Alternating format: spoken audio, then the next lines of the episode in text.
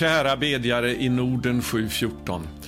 Det är en stor glädje för mig att komma till er igen med det här budskapet. Jag kommer att tala över Uppenbarelseboken den här veckan. Jag ska inte gå in på detaljer utan försöka ge en överblick över den här sista boken i Bibeln som jag tror är väldigt aktuell för oss i våra dagar. Det här är ju den bok som beskriver avslutningen av vår tidsålder och Jesu återkomst på det tydligaste sättet och det som väntar oss nu eh, i den sista tiden. Så därför är det väldigt viktigt att studera den här boken och få en, eh, ett grepp över innehållet. Jag vill uppmuntra dig att prenumerera på vår Youtube-kanal och också trycka på klockan så att du får ett meddelande i din inkorg när vi kommer ut med en ny video. Och om du gillar de här budskapen och vill att de ska nå ut så får du gärna vara med och stödja oss på något av sätten du ser här i bild, antingen Swish eller bankgiro. Tack! Den här boken har ju en bakgrund i det som står i den nionde versen i det första kapitlet där Johannes skriver så här. Jag, Johannes, er broder, som i Jesus delar lidandet och riket och uthålligheten med er. Jag befann mig på den ö som kallas Patmos för Guds ords och Jesu vittnesbörds skull. Så här ser vi att den är skriven under en tid av förföljelse i församlingen. Paulus, eller förlåt, Johannes själv är nu fängslad på ön Patmos på grund av att han har förkunnat Guds ord. Så det här visar att den är, den är skriven just med tanke på den sista tiden med dess eh, förföljelser och eh, Johannes också betonar här att han har del med de heliga i uthålligheten. Det här är ett av de ledord som går igenom i den här sista boken i Bibeln, nämligen uthållighet. Jag ska återkomma till det. Jag, förresten, jag ska kommentera det med en gång här så att jag inte glömmer. Det här har ju sin bakgrund i det som Jesus säger i sitt eskatologiska tal i Matteus 24. Eh, där det står så här eh, ifrån vers 9. Eh, då ska man utlämna er till att misshandlas och dödas och ni kommer att bli hatade av alla folk för mitt namns skull. Och då ska många komma på fall och de ska förråda varandra och hata varandra. Många falska profeter ska träda fram och bedra många. Och eftersom laglösheten tilltar kommer kärleken att svalna hos de flesta. Men så står det då sen i vers 13, men den som håller ut in till slutet skall bli frälst. Så det är utmaningen för oss i den sista tiden att mitt under alla förföljelser lidanden som vi kommer att bli eh, utsatta för i den sista tiden. Vi ska inte blunda för detta. Det här är den tydliga undervisningen eh, genom hela Nya testamentet eh, om den sista tiden. Både i Jesu undervisning, i Paulus undervisning och även i Uppenbarelseboken här, att det, det handlar om en tid av svår prövning i den sista tiden. Så det är viktigt att vi tar vara på undervisningen nu i Uppenbarelseboken som är skriven just med den här bakgrunden. Så eh, Johannes förklarar att han har del med dem i då det här lidandet och i uthålligheten. Sen om vi går fram till vers 19 i första kapitlet här nu i Uppenbarelseboken så står det tre saker här som utgör faktiskt indelningen utav Uppenbarelseboken kan man säga. Det är Jesus som eh, skriver så här, eller säger så här till Johannes. Skriv alltså ner vad du har sett. Jag ska kommentera det om ett litet ögonblick här. Skriv alltså ner vad du har sett, det är det första. Och det kan man säga, det är vad som står då i det första kapitlet här. Eh, för det andra, vad som är. Och det är den situation som råder i de församlingar som eh, Johannes skriver till. Han får uppdrag att skriva till de församlingarna hälsningar ifrån Jesus själv. Och Det kan vi läsa då i kapitel 2 och 3. Jag ska kommentera det om en stund. Och sedan för det tredje vad som skall ske härefter. Så alltså tre stycken delar eh, i Uppenbarelseboken. För det första det som Johannes har redan sett. Och Det ska jag tala om om en liten stund. Och för det andra det som nu är, det vill säga tillståndet i församlingarna. Och Det är ju en del som undervisar om det här att det handlar om olika tidsepoker eh, eh inom Eh, kyrkans historia eller församlingens historia. Jag tror att det här beskriver snarare församlingar, olika typer av församlingar i väntan på den sista avslutande eh, tiden utav den här tidsåldern. Det vill säga de församlingar som står inför att få uppleva historiens klimax genom Jesu återkomst ifrån himmelen. Så det är den, det som nu är. Och så den tredje avdelningen då, vad som skall ske härefter. Och det är det som vi nu står inför eh, i den sista tiden. Det, det, som, det är så väldigt viktigt att vi har den här undervisningen i Uppenbarelseboken klar för oss.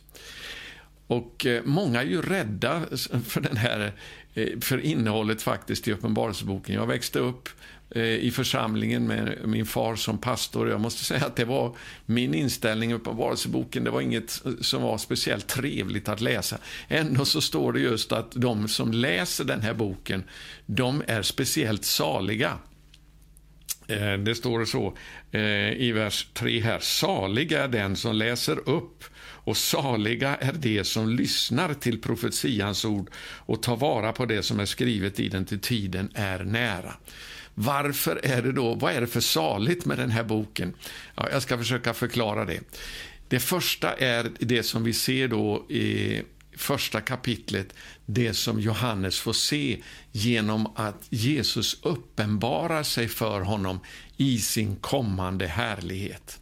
Det är utgångspunkten för hela Uppenbarelseboken, nämligen uppenbarelsen om att det är Jesus som har blivit given all makt. Han beskrivs för det första eh, i, från vers 5 så här en hälsning då från Jesus Kristus, det trovärdiga vittnet, den förstfödde från de döda, och så står det, och härskaren över jordens kungar. Det här är alltså perspektivet utifrån den, eh, vilken den Eh, eh, boken är skriven. Bakgrunden, perspektivet är att det är Jesus som bakom alla de regenter som finns nu i den sista tiden som kommer att ge sin makt till vilddjuret och alltihopa det. Jesus har all kontroll. Det är han som är härskaren över konungarna på jorden. Men det finns, precis som Jesus säger i det eskatologiska talet i Matteus 24, det finns vissa saker i den sista tiden som måste ske. Och Det är inga trevliga saker i och för sig, men de måste äga rum.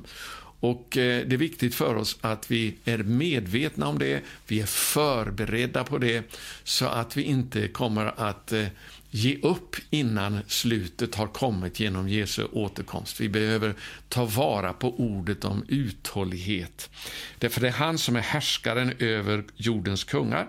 Och så står det han som älskar oss och har friköpt oss från våra synder med sitt blod och som har gjort oss till ett konungadöme. Det är alltså vi som är troende, eh, vi som är hans lärjungar, vi som är de heliga. Vi har blivit gjorda till ett rike, ett konungadöme eh, till präster åt sin Gud och fader. Och det är honom som tillhör äran och makten i evigheternas evigheter. Och I femte kapitlet så beskrivs det vad vi är kallade till som ett rike av präster. Jag ska läsa det, eh, där det står i vers 9 så här. Och det sjöng en ny sång. Eh, du är värdig att ta bokrullen och bryta dess sigill, ty du har blivit slaktad och med ditt blod har du köpt åt Gud människor av alla stammar och språk, folk och folkslag. Du har gjort dem till ett konungadöme, till präster åt vår Gud. Och så står det något väldigt viktigt här som jag tror vi behöver känna till och många inte är medvetna om och det skall regera på jorden. Alltså vår kallelse är att det är vi som är Jesu efterföljare trots de förföljelser och lidanden som vi eh, är kallade att gå igenom i den sista tiden. Det är vi som har fått kallelsen till att ta över och att regera över hela jorden tillsammans med Jesus när han kommer tillbaka. Det är liksom det övergripande perspektivet och det är ju tala om ett saligt hopp som vi har. Nämligen att Jesus ska uppenbara sig från himlen och sätta sig på sin härlighetstron för att upprätta Guds rike över hela jorden. Guds rike av rättfärdighet, frid och glädje i den heliga Ande. Och då ska vi få vara med honom för att regera över jorden.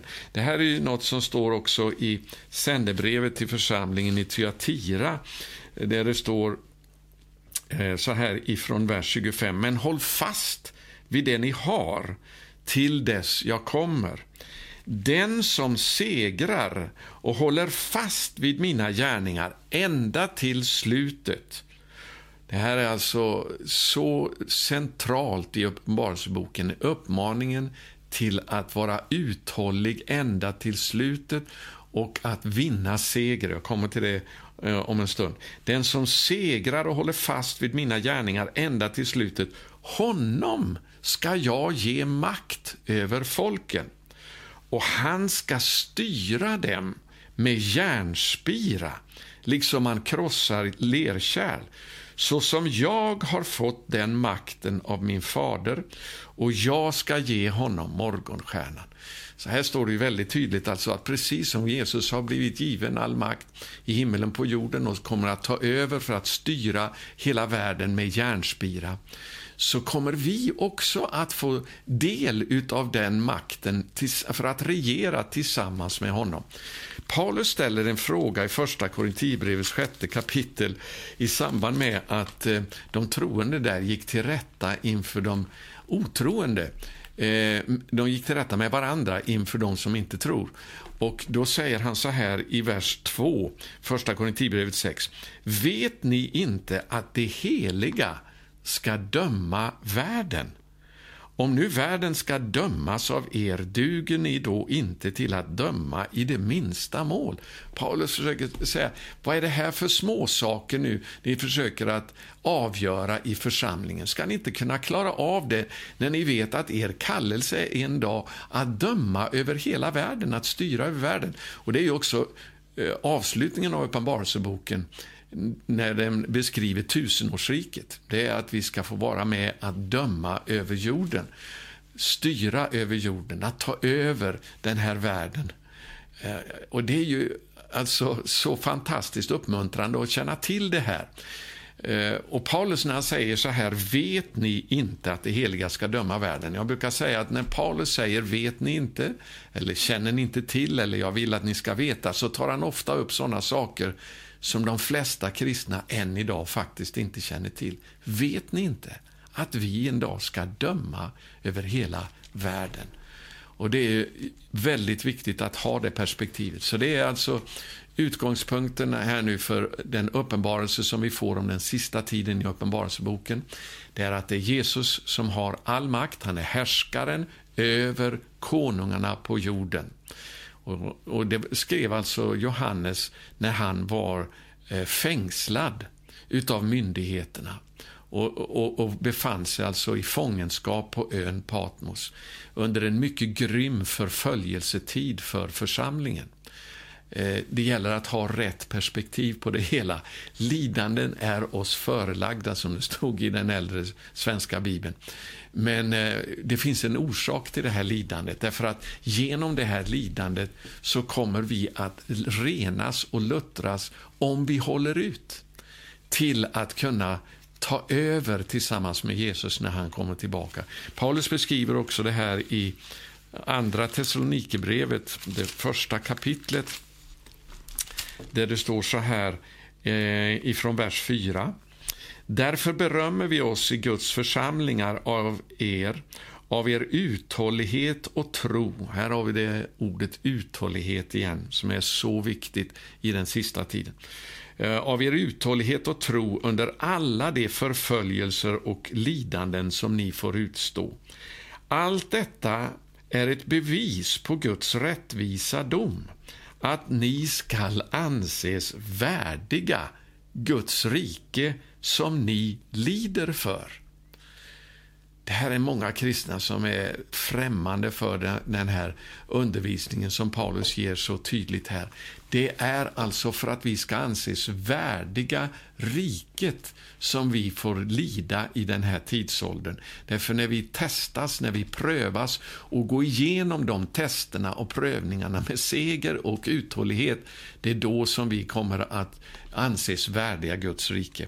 Så fortsätter Paulus här, Gud är rättfärdig, han vedergäller dem med lidanden som plågar er, eller plågat er, och ger åt er som blir plågade lindring tillsammans med oss.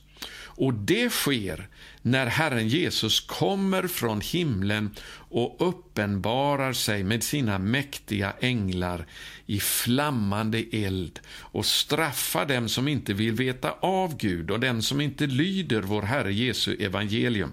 Dessa skall bli straffade med evigt fördärv, bort från Herrens ansikte och hans härlighet och makt, när han kommer för att förhärligas i sina eliga och väcka förundran hos alla dem som tror.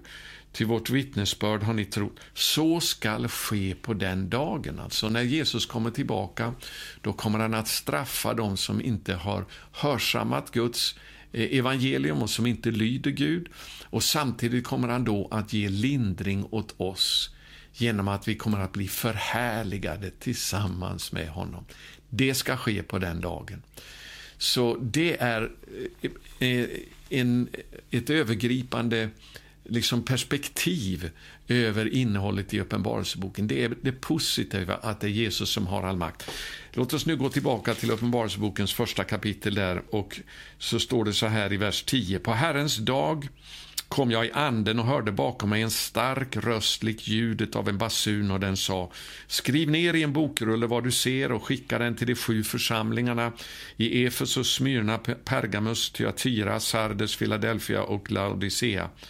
Jag vände mig om för att se rösten som talade med mig och när jag vände mig om såg jag sju ljusstakar av guld och mitt ibland ljusstakarna, det är alltså församlingarna som är dessa ljusstakar, det är vi som är ljuset i mörkret i den här tidsåldern. Och mitt ibland ljusstakarna en som liknade Människosonen, klädd i en fotsid klädnad och omgjordad eh, med ett bälte av guld om bröstet. Hans huvud och hår var vitt som vit ull, som snö när hans, och hans ögon var som eldslågor. Hans fötter liknade skinande malm som glöder i smältugnen och hans röst lät som dånet av väldiga vatten.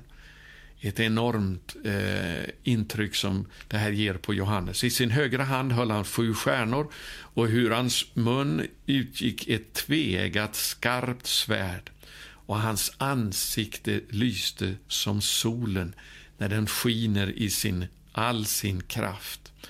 När jag såg honom föll jag ner som död för hans fötter. Och han la sin hand på mig och sa, var inte förskräckt. Jag är den förste och den siste och den levande. Jag var död, men se, jag lever i evigheternas evigheter och har nycklarna till döden och dödsriket.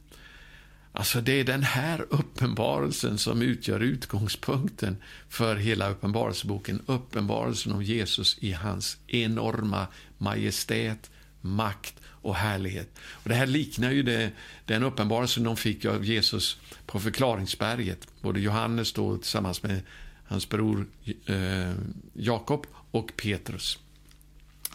Eh, de var ju tillsammans med Jesus på, eh, på förklaringsberget. Och där fick de se Jesus i hans kommande makt. Och samma sak hände där.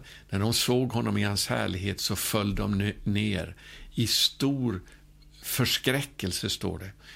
Eh, och det är samma sak här när när Johannes återigen då får se Jesus i hans enorma makt och härlighet, att han faller ner som död.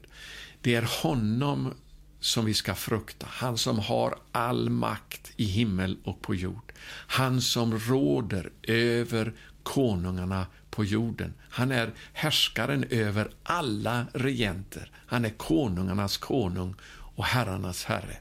Därför behöver vi inte frukta någonting när vi så att säga faller ner och erkänner Jesus, Messias, som Herre och konung över våra liv. För när vi har honom på vår sida, då behöver vi inte frukta någonting. Så det är alltså det första som vi ser i Uppenbarelseboken. Det andra då som eh, avdelningen det är sändebreven till församlingarna och det är bara två av de här församlingarna, mm, nämligen Smyrna och Philadelphia, som inte blir tillrättavisade utav Jesus. Alla de andra, de får uppmaningen att omvända sig. Och Det har vi ju talat mycket om under den sista tiden i samband med Jesu återkomst uppmaningen till omvändelse. Precis som Johannes döparen förberedde vägen för Jesu första ankomst så kommer Elia, ande och kraft att utgjutas i den sista tiden för att predika omvändelse, för att vi ska vara redo när Jesus kommer tillbaka. Det är alltså en förkunnelse som inte leder till omvändelse från synd. Den kommer inte ifrån Gud. Vi måste få fram väckelsebudskap igen som ger människor gudsfruktan och gör att man gör upp med all synd i sitt liv. Man får en fruktan för Gud, att man måste eh, ödmjuka sig under honom och bekänna sin synd, be om rening och förlåtelse och att omvända sig för att vara redo. Och så är det då varje sändebrev till de här eh, församlingarna som avslutas med orden åt den som segrar, eller åt den som vinner seger. Eller de som övervinner, de som är övervinnare. Det är utmaningen nu i den sista tiden, att gå segrande igenom de här prövningarna som kommer. Jesus tog ju upp det här i Lukas 21 i varianten av hans skatologiska tal på Oljeberget som finns där i Lukas. Och det så, står det så här eh, ifrån vers 36 i avslutningen då. Vaka alltid och be om kraft att kunna undfly allt det som skall komma och kunna bestå inför Människosonen. Vad är det vi ska undfly? Jo, den här snaran som kommer att läggas över jordens alla folk i den sista tiden för att leda dem vilse. Jag måste läsa det också i verserna innan här då. Men akta er för, det här vers 34, akta er för att berusa er och dricka er fulla det vill säga att bli andligt omtöcknade eh, utav den här världen och låta era hjärtan tyngas av det dagliga livets omsorger så att den dagen plötsligt kommer över er som en snara ty den ska komma över alla som bor på jorden. Jag tycker bättre om 1917 års översättning där det står istället, ty den, alltså Jesu återkomst, skall, eh, och den sista tiden, den ska komma som en snara över alla folk som bor på jorden. Och därför vaka och be att ni kan undfly allt detta.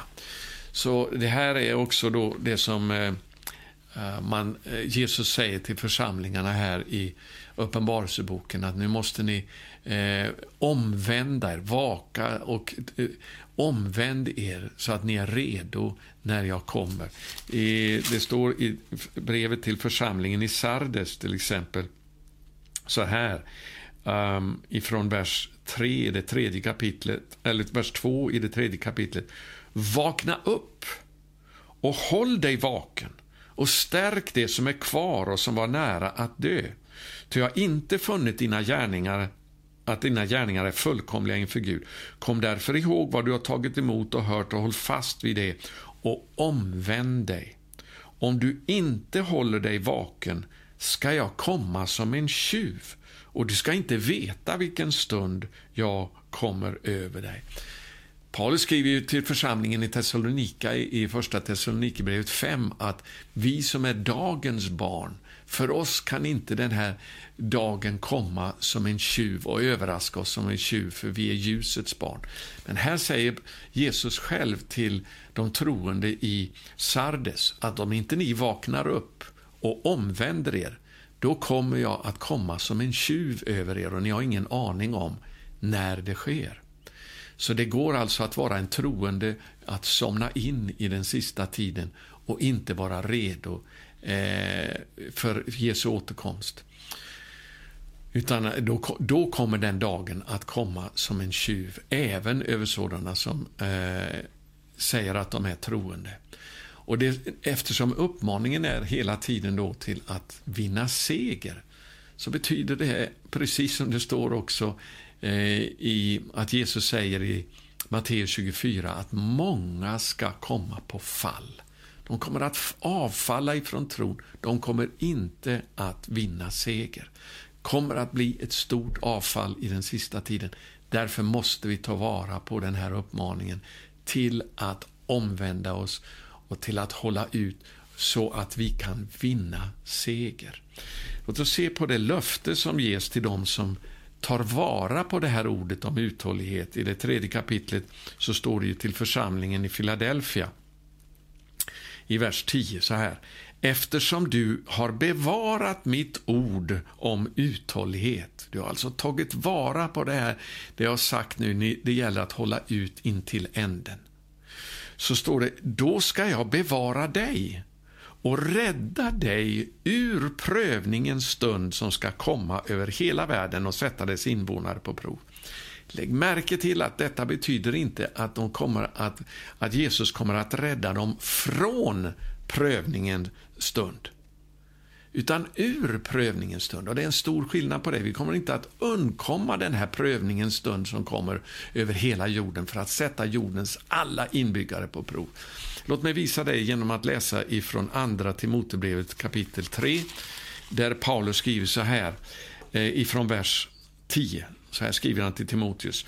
Men du har följt mig i lära och liv, i föresats, i tro, i tålamod, kärlek och uthållighet. Här kommer det igen. Alltså det här är med bakgrund till det som står i vers 1.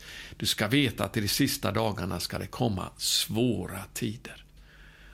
Eh, Paulus vill göra det klart för Timoteus. I den sista tiden så kommer det svåra tider. Det kommer att bli en prövning, prövningens tid för jordens alla inbyggare. Men det finns en seger att vinna i detta. Lyssna nu. Paulus säger alltså, du vet, eh, du har, du har följt mig när det gäller uthållighet.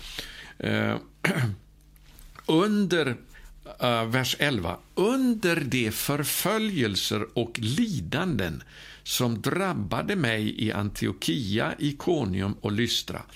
Ja, vilka förföljelser har inte jag fått utstå? Lyssna nu. Och ur alla har Herren räddat mig. Alltså inte från lidanden och prövningar, utan ur dessa lidanden och prövningar har Herren räddat hade eh, Herren räddat Paulus. Samma sak här till församlingen i Philadelphia. Om du tar vara på mitt ord om uthållighet nu i den här prövningens stund som kommer att komma över hela världen, då kommer jag att rädda dig ur den här prövningens stund som du måste gå igenom. Det är så viktigt att vi har klart för oss det, att det är vad budskapet handlar om. Halleluja. Jag vill bara läsa det sista här nu till församlingen Laodicea också innan jag går in på resten av Uppenbarelseboken. Här kort nämner lite grann eh, av översikten över boken. Ehm, um, det står det så här i vers 21. Den som segrar skall få sitta hos mig på min tron liksom jag själv har segrat och sitter hos min fader på hans tron. Där har du det återigen. Den som vinner seger, han kommer att få styra över världen, sitta med Herren själv på sin tron för att eh, eh, styra och regera i Guds rike. Och det här uppmaningen till att vinna seger har vi också då i den, det 21 kapitlet. Där det står om att Gud kommer att göra allting nytt. Eh, det kommer att bli nya himlar och en ny jord. Eh, de, det kommer inte att vara någon annan planet någon annanstans i universum. Det kommer att vara en jord som har förvandlats och blivit helt ny. Det är viktigt att ha det i, i, klart för sig. Därför att Petrus beskriver den jord och värld som fanns före syndafloden. Och han säger att den världen den gick under genom vatten. Och den här världen nu som vi har, den är sparad i eld till dess att det blir nya himlar och en ny jord. Och precis som den förra jorden, som fanns före syndafloden, inte är en annan planet. Arken stannade ju på Araratsberg eh, och sedan torkade vattnet bort ifrån jorden. Men det blir en helt ny värld efter syndafloden. Så på samma sätt kommer det att bli en ny himmel och en ny jord efter Jesu återkomst, då hela världen kommer att dömas i eld. Okej, okay, och renas i eld. Och då står det så här i vers 7. Den som segrar ska få detta i arv och jag ska vara hans Gud och han ska vara min son. Den som segrar. Låt oss ta vara på ordet om uthållighet och låt oss hålla oss vakande så att vi kan vinna seger genom den prövningens stund som ska gå fram över hela världen. Det var ju det som var uppmuntring för dem eh, när Johannes skrev Jag har del tillsammans med er i lidandet i riket som kommer och i uthålligheten. Ja, eh, vi går tillbaka här nu till eh, kapitel 4 där, där då eh, Johannes rycks upp till himlen och får se Guds tron. Eh, och det är ju så viktigt innan nu de här domarna går fram över världen som man sedan kommer att beskriva att man får återigen det här perspektivet av Guds allmakt. Att det är han som ligger bakom allt detta. Det är han som styr. Det är han som inte har tappat kontrollen. Det är så viktigt för oss att veta. Sen i kapitel 5 så, så får Johannes se då i, eh, att han som sitter på tronen håller i en bokrulle med skrift både på insidan och utsidan och den var förseglad med sju sigill. Och Johannes börjar gråta därför att han ser att det är ingen som är värdig att öppna bokrullen. Vad handlar det här om? Jo, det handlar om lagfarten till jorden. En lagfart på den tiden den förseglades med sigill och den kunde inte öppnas för att ägaren skulle kunna göra anspråk på egendomen förrän han hade betalt hela egendomen. Och när, alla, eh, när allt var betalt, då kunde han öppna sigillen och presentera sin lagfart att han hade rätt till eh, den egendom som det handlade om. Så att det är egentligen lagfarten till jorden som vi ser finns i högra handen nu på honom som sitter på tronen. Och först så ser inte Johannes att det finns någon nu som här har makt eh, att öppna bokrullen. Men då säger eh, ängeln till honom så här att eh, eller det är en av de äldste faktiskt som säger till honom i vers 5. Gråt inte. Se lejonet av Judas stam. Halleluja, lejonet av Juda stam. Israels konung, Davids son. Halleluja. Davids rotskott, han har segrat och han kan öppna bokrullen och bryta dess sju sigill. Och så får han då se lammet, eh, ett lamm som står för tronen. Eh, och eh, det är då den här lovsången som jag redan citerade tidigare här bryter ut när de säger du är värdig att ta bokrullen och bryta dess sigill. Varför? Jo, därför att med ditt blod så har du renat åt dig och köpt åt dig, åt Gud, ett rike av präster ur alla folk och folkslag och stammar och tungomål över hela jorden. Och de har blivit ett rike av präster som kan ta över jorden. Det står då alltså, och de ska regera på jorden. Halleluja. Sen ska jag nämna någonting kort här nu om de här sju stycken eh, sigillen som det först handlar om då, som ska brytas. Och på det, efter det så kommer, eh, får Johannes se de här, eh, eller höra också de sju basunerna som ljuder.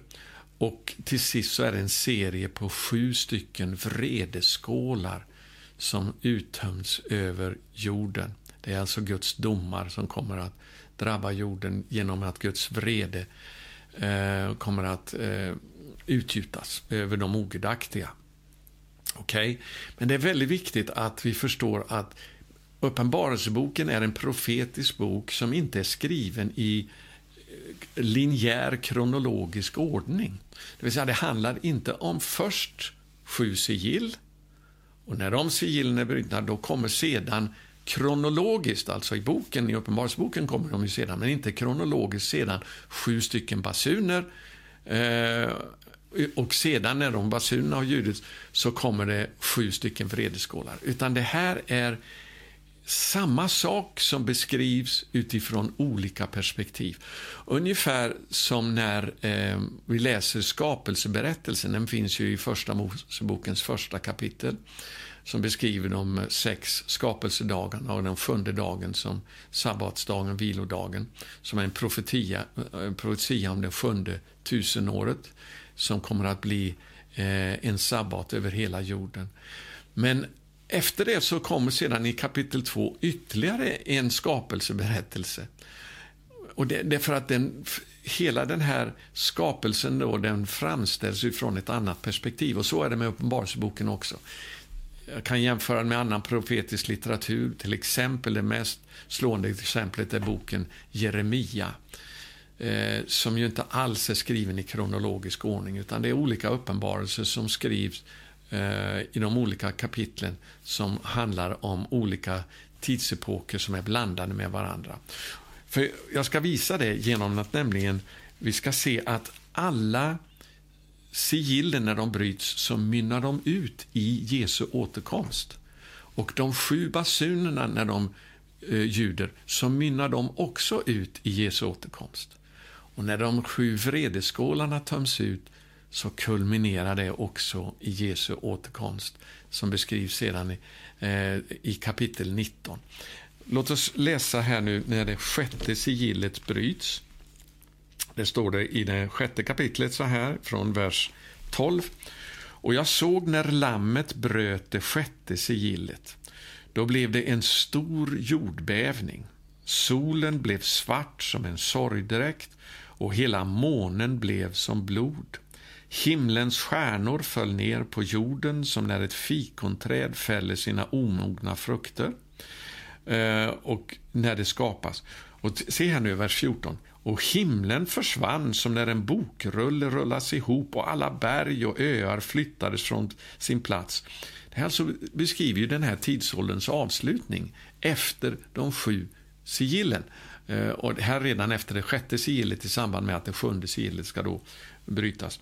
Kungarna på jorden, stormännen och härförarna, de rika och de mäktiga, alla slavar och fria gömde sig i hålor och bland bergsklyftor och sa till bergen och klipporna Fall över oss, eller fall över oss och göm oss för hans ansikte som sitter på tronen och för Lammets vrede.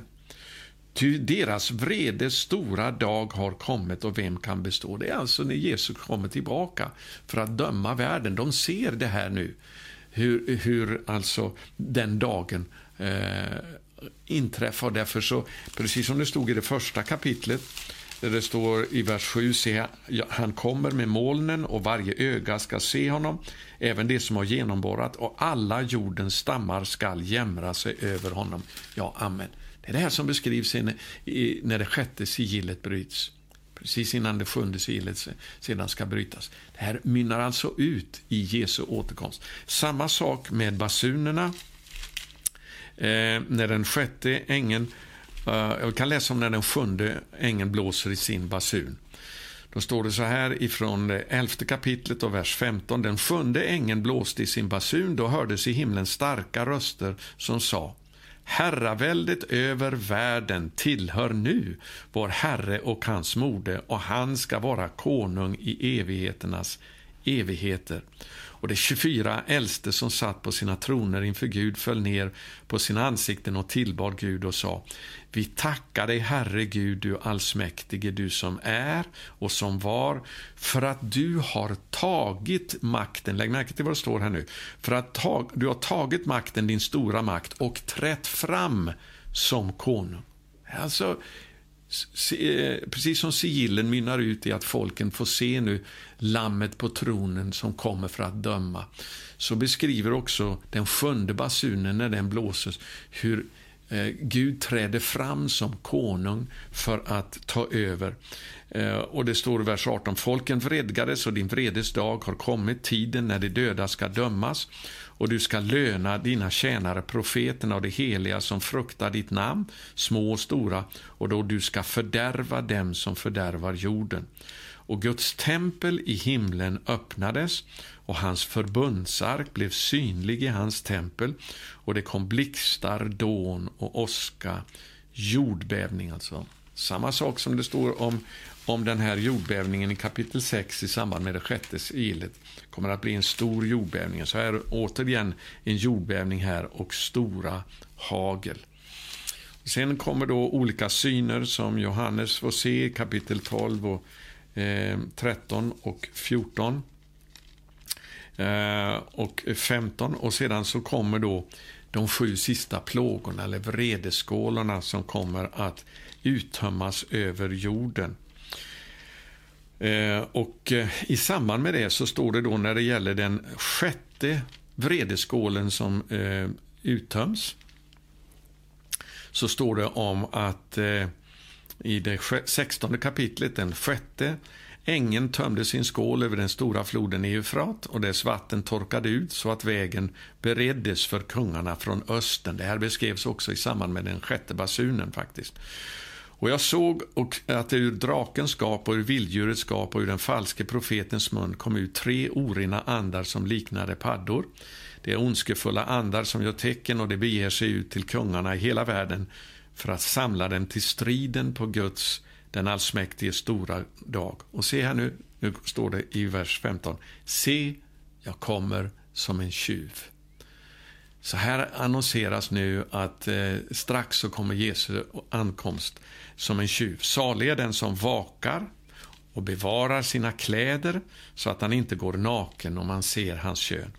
Och det samlade, vers 16, då, det samlade dem, alltså de här orena andemakterna, samlade jordens kungar på den plats som på hebreiska heter Armageddon. Och så kommer det nu, vers 17. Den sjunde ängeln tömde sin skål över luften och en stark röst gick ut från tronen i templet och den sa, det har skett. Och det kom blixtar, dån och åska en stor jordbävning. Här har vi jordbävningen igen. En sådan som inte har förekommit så länge det funnits människor på jorden, så väldig var den. Den stora staden rämnade i tre delar och folkens städer störtade samman. Gud kom ihåg den stora staden Babylon, räckte den, bäg den bägaren med sin stränga vredesvin och alla öar flydde och bergen fanns inte mer. Stora hagel, tunga som talenter, föll ned från himlen över människorna och det hädade Gud för, att hagelplågan, för hagelplågan eftersom den var mycket svår. Så här, alltså de här vredeskålarna, de beskriver slutet av den här perioden som har beskrivits både med sigillen och basunerna. Och det är i samband med att vredeskålarna i slutet av den tidsperioden eh, den, eh, de uttöms över jorden. Så vi ser alltså återigen sigillen, basunerna och vredeskålarna de utmynnar alla i Jesu återkomst. Så det är beskrivningar på olika sätt av det som kommer att hända i den sista tiden. Och medan man kan se att eh, eh sigillen och basunerna mer eller mindre tycks behandla samma tidsperiod så är det med, eh, när det gäller vredeskålarna så ser vi att den behandlar bara den sista perioden efter det femte sigillet och det femte basunen. Så det är sluttiden då. Eh, och eh, det är i samband med att vreden uttöms som eh, Gud kommer att rädda oss ifrån den vreden strax innan Jesus kommer tillbaka. Halleluja. Så det är, ska, ska vi läsa då om i kapitel 17 här Eh, Eh, ja, förlåt, vi, vi, vi går direkt till kapitel 19 och läser nu om Jesu återkomst. Halleluja. I vers 11. Och jag såg himlen öppen. Och Det här är ju någonting som också då beskrevs redan i det sjätte kapitlet när det står att eh, eh, himlen försvann som när en bokrulle rullas ihop. Alltså. Himlen öppnas här nu. Eh, och se en vit häst och han som satt på den heter trofast och sann och han dömer och strider i rättfärdighet. Hans ögon var som eldslågor och på sitt huvud bar han många kronor. Nu träder han fram, konungarnas konung och herrarnas herre. Halleluja. Han hade ett namn skrivet som ingen känner utom han själv. Han var klädd i en mantel som hade doppats i blod och det namn som han fått är Guds ord. De himmelska herrarna följde honom på vita hästar och de var klädda i vitt rent linnetyg. Strax innan i samma kapitel så står det ju om att eh, de, eh, bruden har blivit, eh, har fått eh, eh det står i vers 8, åt henne har givits att, givits att klä sig i skinande rent linnetyg. Linnetyg är det heligas rättfärdighet. Så det här är alltså de himmelska härskarorna när vi eh, kommer på himlens moln tillsammans med, med konungarnas konung och herrarnas herre i samband med att vreden utgjuts eh, i avslutningen av den här tidsåldern. Det är då vi kommer att ryckas upp honom till mötes för att få eh, vara med honom när han kommer för att döma världen. Och det har vi talat om, jag har talat om det i tidigare budskap här. Halleluja. Um, och det står att de himmelska herrarna följde honom på vita hästar och de var klädda i vitt rent linnetyg. Det är nu vi kommer att få lindring då straffet kommer att drabba de ogudaktiga. Och ut ur hans mun kom ett skarpt svärd som han ska slå folken med och han ska styra dem med järnspira och han trampar Guds, den allsmäktige, stränga vredes vinpress. Och på sin mantel och på sin höft har han ett namn skrivet, konungarnas konung och herrarnas herre.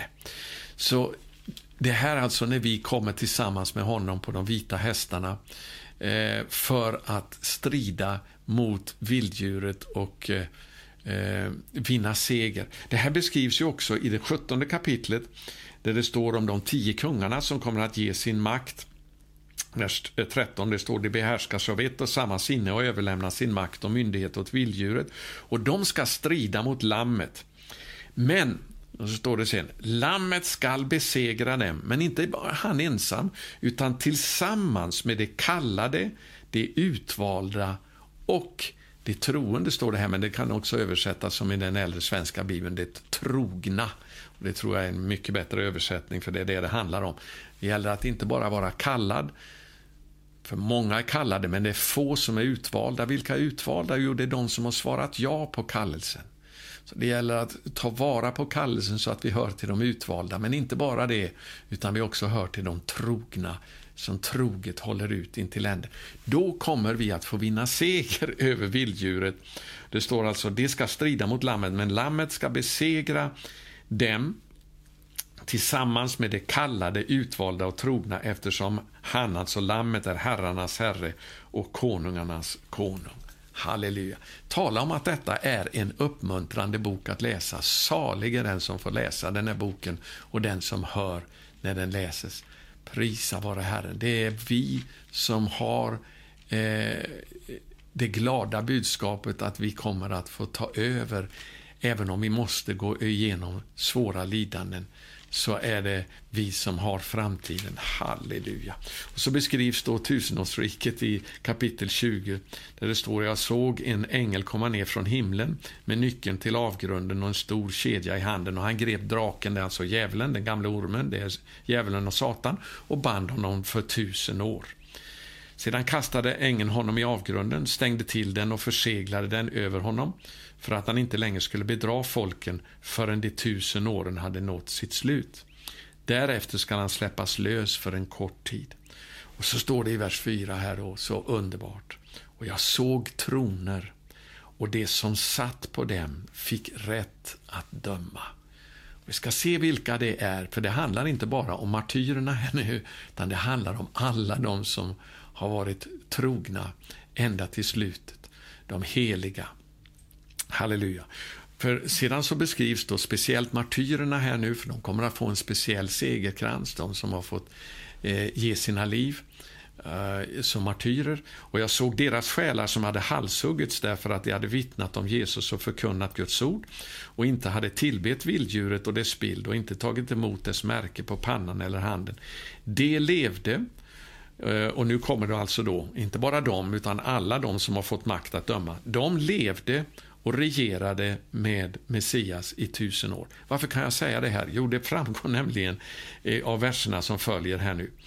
Men de andra döda, de levde inte förrän de tusen åren hade gått. Och så står det då om de som eh, redan får vara med om att döma och styra nu tusenårsriket. Detta är den första uppståndelsen. Salig och helig är den som har del i den första uppståndelsen. När kommer den att äga rum? Jo, i samband med Jesu återkomst. Före tusenårsriket alltså, för då kommer det som har dött i Kristus att få uppstå. Och sedan vi som då lever och fortfarande är, eh, är här i livet när Jesus kommer, vi kommer då att få bli förvandlade tillsammans med de som uppstår ifrån döden och tillsammans kommer vi att bli förhärligade och få våra eh, odödliga, oförgängliga kroppar. Kommer att bli förhärligade tillsammans med Herren när han kommer.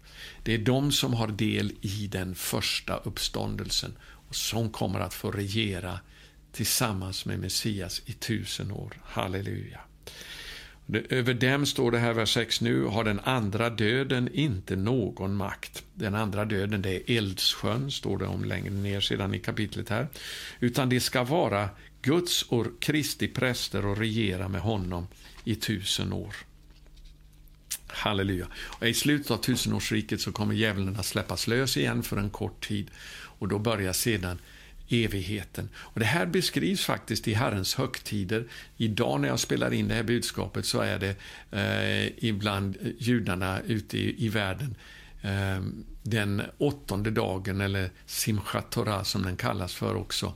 Eh, det vill säga, den sjunde dagen handlar om tusenårsriket. Den åttonde dagen, som är en extra dag, handlar om evigheten. Och Det är det som kommer efter tusenårsriket. Och Det beskrivs i kapitel 21 också, eller 22 eh, kan jag hoppa fram till med en gång här, där det står om då eh, floden med livets vatten. Och Här ser vi alltså att det kommer att avslutas, hela historien kommer att sluta som det började. Edens lustgård som vi läser om i Första Mosebok, den paradiset, det kommer att upprättas igen tillsammans med dem som har eh, tagit emot frälsningen genom Lammets blod. Halleluja. Och det står att, eh, jag ska läsa om det här då. Han visade mig en flod med livets vatten klar som kristall. Den går ut, går ut från Guds och Lammets tron. Mitt på stadens gata på båda sidor om floden står livets träd, alltså livets träd som fanns mitt i lustgården, Edens lustgård. Den kommer nu att finnas i det nya Jerusalem. Eh, och den bär frukt tolv gånger om året. Varje månad bär det frukt och trädens blad ger läkedom åt folken. Ingen förbannelse ska finnas mer, Guds och Lammets tron ska stå i staden och hans tjänare ska tjäna honom. De ska se hans ansikte och hans namn, det vill säga hans karaktär, ska stå skrivet på deras pannor. Vi kommer att ha Messias sinne, Kristi sinne i dess fullhet. Halleluja. Någon natt ska inte finnas mer och det behöver inte någon lampas sken eller solens ljus, till Herren Gud ska lysa över dem. Och så står det här nu då, de ska regera som kungar i evigheternas evigheter. Nu har den sista andra uppståndelsen också ägt rum. Nu har evigheten börjat och genom hela evigheten så ska vi vara med att regera tillsammans med honom över denna jord. Halleluja, en helt ny värld. Och han sa till mig, dessa ord är trovärdiga och sanna och Herren, profeternas andars Gud, har sänt sin ängel för att visa sina tjänare vad som snart skall ske. Och så står det, vi, vi hoppar ner till vers 12. Eh, Se, jag kommer snart och har min lön med mig för att ge åt var och en efter hans gärningar. Vi kommer att få lön en dag för det vi har gjort, vänner. Halleluja. Därför gäller det att vara trogna i den här tiden. För det är utifrån det som vi kommer att få vår framtid för i evigheten, hela evigheten. Fantastiskt. Vers 13. Jag är Alef och Tav, eller A och O som det står här, den första och den siste. Begynnelsen, jag startade alltihop, jag kommer att avsluta allt sammans. Jag är begynnelsen och änden. Slutet gott, allt är gott, det vet vi. Prisa vare Herren. Saliga det som tvättar sina kläder. I reformationsbibeln står det saliga är det som håller Guds bud. Därför det är så vi kan få rena kläder när vi lyder det Gud har sagt. De ska få rätt till livets träd, Edens lustgård alltså, och få komma in i staden genom dess portar. Men utanför är hundarna och trollkarlarna, de otuktiga och mördarna, avgudadyrkan och alla som älskar lögn och far med osanning.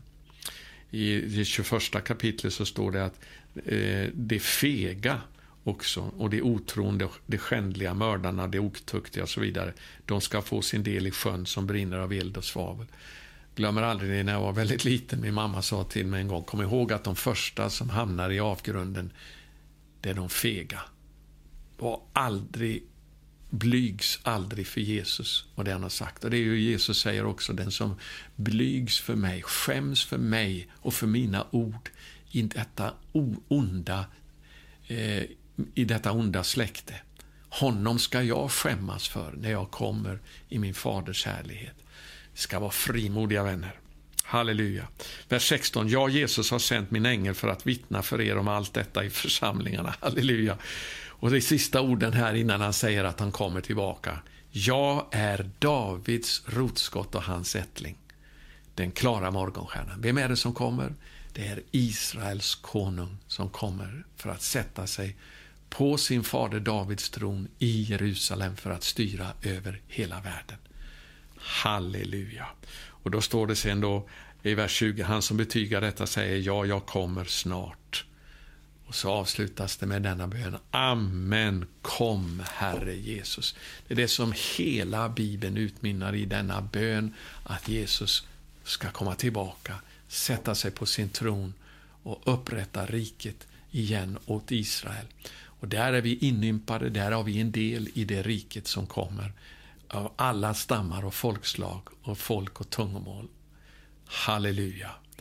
Och det är den, vår bön, den ska vara att Jesus ska komma snart för att ta över. Och Det gäller att vara uthålliga till slutet, till den dagen.